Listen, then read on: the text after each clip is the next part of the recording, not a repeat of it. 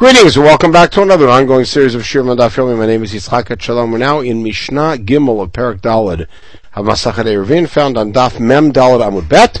Mishat Bir Shoot. If somebody left the Tchum with permission, meaning they were going for a legitimate cause, and after he got out, they were told that the action you came for, like a midwife coming to help birth a woman, uh, was already taken care of. He still has 2,000 amot from that spot where he was told.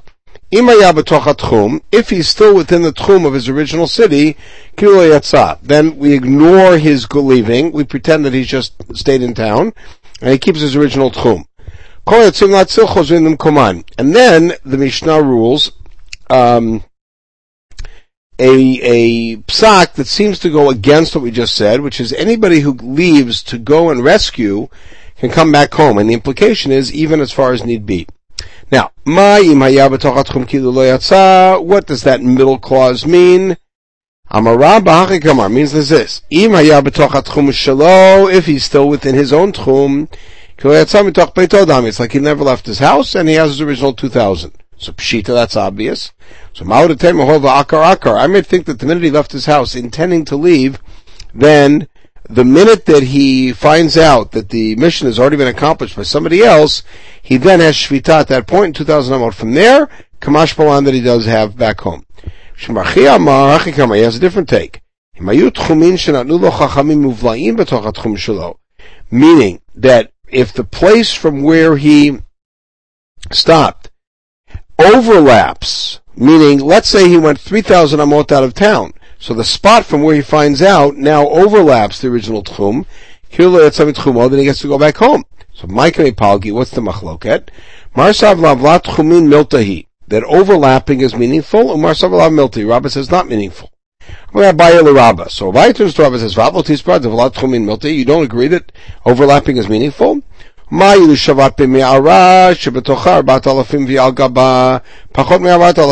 that you made your shvita in a cave, that has 4,000 amot in it. And on top there's less than 4,000 amot.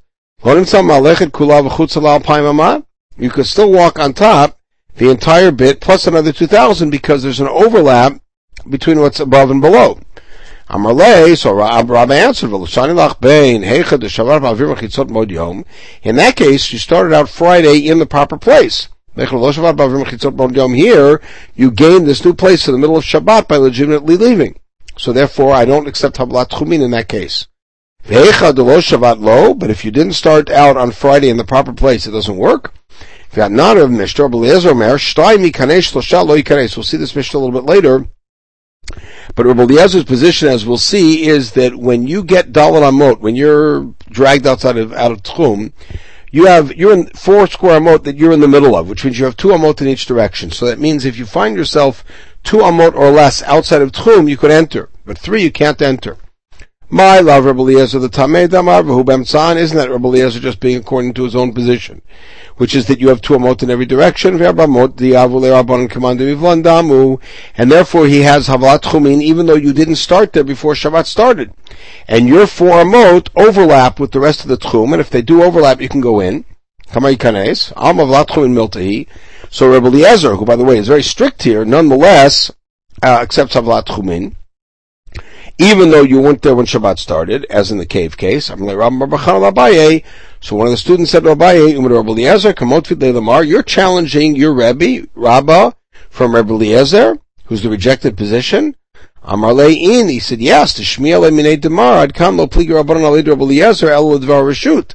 Because I heard Rabbi himself say that Rabbi Eliezer and Chacham's position was only when you left for Dvar Rashut, Avol Dvar Mitzvah Module. Um, that if it's, that they would not allow you to come in from outside of Tchum if you went for Dvar Rashut. But if you went for Dvar Mitzvah, they agree that you can come in. So that means that Rabbi felt that Rabbi Eliezer's position is not such a marginal position. And therefore I can use it to challenge him. Okay. At the end of the Mishnah said that if you leave for a legitimate person, you, purpose, you can come back. Vafilu tuva, even more than 2,000? V'amad reishal payim amavatu low. In the clause before you said you can come back 2,000 amot, and that's it. He said it means something else. It, it's referring here to carrying, and that is that if you went out with your weapons to go help people, you can come back with your weapons. And it's not an issue of tchum. So my kusha, why do you even ask the question? Timalat Silshani. Maybe the first part of the Mishnah is leaving for a good cause, like a midwife or something. And maybe going to rescue is even bigger, and there we allow you to come back even further because of the consideration that if we don't, the next time you won't go. Our problem was this. Titnan, very Shona uses in Yisham Kolyam Kulo. The Mishnah Rosh Hashanah, it says when Adim would come beyond Chum on Shabbat to testify, they'd stay there for all of Shabbat. Problem is, he'd come Shishtan Paimal L'choruach, Rabbi Gamliel Zaken said they get 2,000 amot from the spot they came to. For the reason that otherwise nobody's going to come to testify because they'll be stuck. Not just witnesses who come to testify about the new moon. A midwife, a balat sumin a gayosman and a harmon al povim of the ka, any rescuers, they take on the tomb of the city that they came to rescue in. And they have 2,000 amot outside of that like everybody else. Okay? And that's why we have a problem because our Mishnah said if you're going out to save, you can come back, and the implication even further. And here it explicitly says if you went out to rescue, you get two thousand amot. The too low. Margot said not so close in the command, but our Mishnah said you can come back, implying a filu tuva even far. That's where he gave the answer. So Rav's answer, which is that to come back is not an issue of tchum. There you can only go within the new tchum they gave you. But rather, it means that you can carry your weapons back. Kedetanyas, we have this prior to The original what happened is they go out to save, and then they put their weapons down in the house next to the wall. One time the enemies realized this, and as soon as they put their weapons down, they chased them. They went in to get their weapons, the enemies chased them in. They went into this house where they put their weapons, and they got so panicked that they killed each other more than the enemies killed them. Therefore, they made the rule that you keep your weapons with you, even involved in carrying. That's what the Mishnah is allowing. Here's a whole different take. If we won the war, then there's no head to carry it back. But that's mine. But if they beat us, Tatzman is a euphemism. If they beat us, then we're allowed to hold on to our weapons so they don't chase us further. Israel, If non-Jews um, besiege a city, a Jewish city, you don't have any right to go out with weapons on Shabbat. And Tani Namihache, there's no Chilul Shabbat for that, and we have a bright that supports that, Nochrim Shetzaru, etc., the same bright. But when is this? Shabalis came Amon. They came to, you know, to pirate, the, to pillage the city for money. But this is an impractical thing, because you never have a situation where they pillage and there's no violence involved. Aval, Bawa is um, nefashot, if they came to kill, Yotzina Lein you come out with weapons at Shabbat, no question, Shabbat. Uva'ir asmuchal, uva'ir asmuchal is far, if it's out by the border, afilu lo ba'u ella al iskena fashod, al even if they didn't come for, to, to kill anybody, they came just to take, uh, provisions, they t- take straw. You come out with weapons, because if you let the border towns fall, then that's going to be the end of it. All of Babel is like a border town. Uh, the Targuma Nahardea, they said that's referring to Nahardea, which was of course under siege, uh, from the, uh, Tarmodians. Tasha v'dustai dimin beri. My dichtiv vayagidu leDavid lemor hinei plishtim nechamim b'ki'ilah v'hem ashosim et hagoranot. While David was hiding from Shaul and he had begun assembling his, his militia, he found out that the Plishtim were fighting in the town of Ki'ilah, in the, uh, North Negev, and that they were pillaging the granaries. Tana Kilar Smuchalis Faraita. According to this tradition, it was a border town. It was border town with the Plishtim.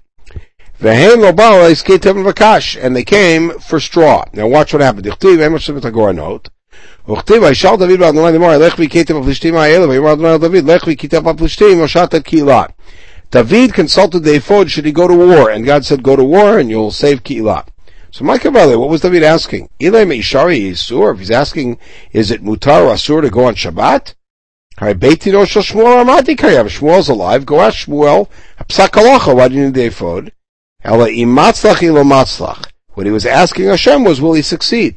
You could see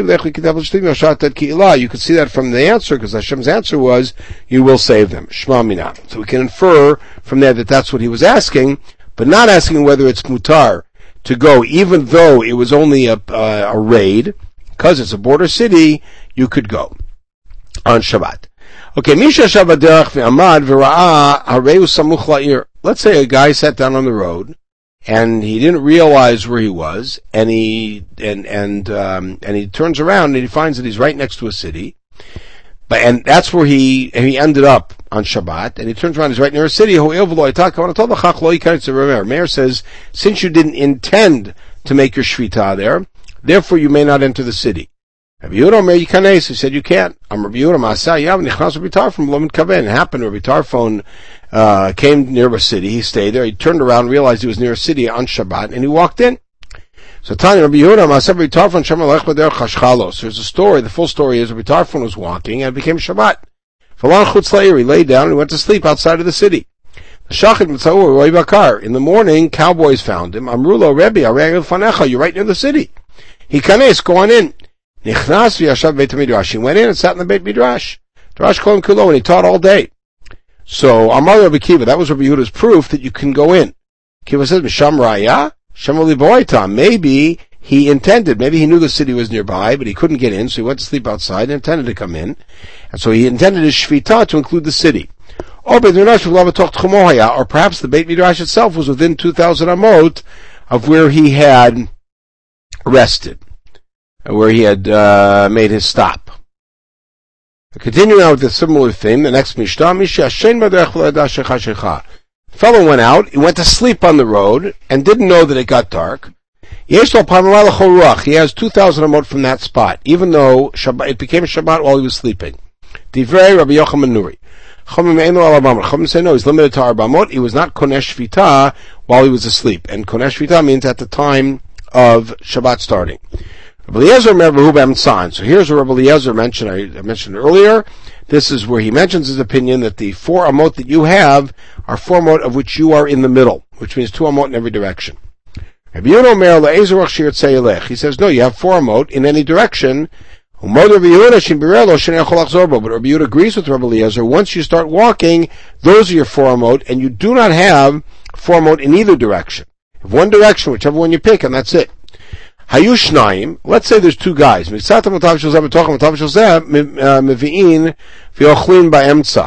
and let's say that they have the two guys who each have four amot, and so there's an overlap. And their amot, they can bring their food and eat in the middle, but they can't cross over. As long as they don't cross over. Hayushlosha, and we're going to really analyze, we'll have to go back and read this in the next podcast because we'll analyze it then a little bit further down the line. Let's say there's three guys. So you ma- imagine a picture with A and B and C, and there is an overlap of A to B and of B to C, uh, but not, but A does not touch C. Hu mutar mahan, he can share with them. They can share with him. The two outer guys cannot share with each other, cannot visit with each other. Shimon He said it's exactly like the following case. The shalosh chatzerot p'tuchot zulazuf. You have three chatzerot that are open to each other. They're also open to shut rabim. Evrushtamim sa'it. If A and C each made an eruv with the middle guy, he mutar timahen mutar They can carry. Now this is not walking. This is carrying. They can A can carry to B and C can carry to B and vice versa. A cannot carry to C because they don't have Eruvin with each other, an Eruv with each other. Okay, boy Rava. Rava asked the following question.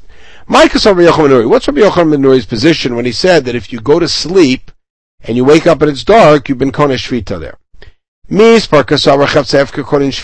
Does he say that Hefker can again Shvita and therefore, Vadinu Deliflug B'Kleilim, they should have really had a machloket if you had Kalim there.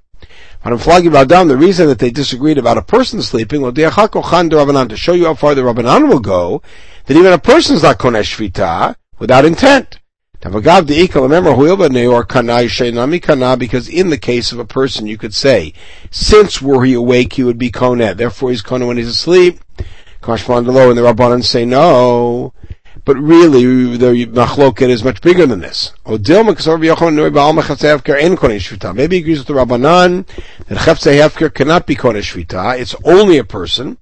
And the only reason they disagree about a person is since he could be kona while it's awake. Therefore, if he's there, even though he's asleep, he's kona. Which is it? Yosef Toshmag, Me'erev Yom Tov. Rabbi Yosef says, look, we have a braita. If it rains before Yom Tov, then that rainwater has 2,000 amot from where it fell, that is within its tchum, uh, on Yom Tov. The Yom Tov and Raglei Kol Adam. If it falls on Yom Tov, then it just follows whichever person picks it up. If you agree the Rabbi Yochanan holds all Cheftzei Hefker against Shvita. So Haman Rabbi Yochanan, then our Mishnah is Rabbi Yochanan, that the rain that fell of Yontif is Kodesh Shvita when Shabbat, when starts. If you want to say that nobody thinks Cheftzei is Kodesh Shvita, Hamani, this bright belongs to no one. No Rabbi Yochanan, no Rabbanan. So Yatir Alay Kamar La Shvata. Abaye repeated this entire line of thinking, uh, that Rabbi Yosef had, Amar of Safra Labai. So Rav Safra said, "V'dilma b'kshavim suchim le'iraskin." And maybe we're talking about rain that's right near the city. And when it rains, the people in the city are thinking about it, so they're kona shvita for it. It's not kona on its own, which is our whole nut of the problem. Amar said that's not the case. That non borshal yachid yachid, the cistern of an individual takes on the tchum, the water in that cistern takes on the tchum of the individual. Shalotai belongs to the city, Kragleotai as far as the city can walk. Shalei Bavel, if it's a public one for pilgrims. It takes on the, the identity of the one who fills up the water, whatever his tchum is, it go, that water goes with it. Yishtan Ruach, the tribal cistern, uh, has 2,000 amot. So Kashina Hadadi. We have a contradiction between these two positions about about whether it's Ragleim and Malay or Alpayim Amat. Nuri Harabanan. It must be that Rabbi Yochanan Nuri is the one who says it has 2,000 amot, which means that even Kelim are Konesh Shvita. So Kiatal Kamar of Yosef Amar Le Achi Kamar of Safra Achi Hadrule. So when he came to Rav Yosef, he said, I mentioned what you said. Rav Safra challenged me, and this is how I answered him. Milo Why didn't you just prove it from itself? And if you think that that case is rain that's right near the city, why would they have 2,000 amot in every direction? It should belong to the city, which means that this rain must be outside of the city, and therefore the fact that it's Konesh Vita proves, Nuri holds that inanimate objects are Konesh Vita without any intent, wherever they are when Shabbat or Yom Tov starts, that's their 2,000 amot. Alright, Amar Mar, Yom Tov Rain Rein Kol Adam. We said if the rain falls on Yom Tov, they take on the identity of the person of mind. So an interesting question. Where was this rain when Yontif started? When, Erev, when it was Erev Yontif? This rain we assume was in the ocean. It then had condensation and rained. So let me look Rabbi Eliezer. Amar Kolam Kulam So we find out that that opinion is Rabbi Eliezer's opinion that says that all rain comes from the oceanus, from the ocean. And so it must be that we don't hold like Rabbi Eliezer, because if we did, then it should have its 2,000 amot in the ocean. No, we're talking about rain that the clouds had already uh, formed and were black before Yontif started, so we know that that water was not in the ocean when Yontif started. Maybe those clouds went away and new clouds came. Maybe this water really was in the ocean. So let's see, you recognize the clouds, you know they're the same ones. The other possibility is the whole thing's a suffix where this water was. It's drabanan. So therefore make it. So why don't we say that it, if it was in the clouds, that that's where it has its 2,000 amot. So this takes us back to the earlier discussion of the third parak about whether tchumen exists above 10. Remember our whole discussion about Eliyahu Navi. Because if there are tchumen above 10, then it should have its shvita up in the clouds. So I don't know. Tchumin. It could be that there is tchumin above ten. Maya be'iva mivla but the water is is uh, condensed into the clouds, and uh, and so therefore you can't say that the water was there. The water is part of something else. So koshkeravolo nolad dasiri. Then if that's the case, rain is nolad. It's a new thing that's created, and you can't use it at all. You can't carry it at all. Elamaya Bavi made a 90. The answer is no, the water is moving around in the clouds. It never stops. Therefore, you can say, can't say it's Konesh Vita when Yantav starts. Hashtat Achi, you give that argument, because made a 90. Tanya, Once you're going to, uh, going to introduce this notion of that which does not come to rest, doesn't have shvita, and therefore, since the water in the clouds is moving around, well, the water in the ocean is certainly moving around. Right? And that's why, for instance, the halacha is that, that, that rivers that are flowing and springs that are flowing. They don't have their own shvita. They take on the tchum of the person who takes their water. And so therefore you could even accept Rabbi Eliezer's position and say this was rainwater that was in the ocean before Shabbat started, before Yom Tov started. Nonetheless, it's not konesh shvita there because of that consideration. Okay, we'll pause here. We'll pick it up in the next podcast. Meantime, we should have a wonderful day.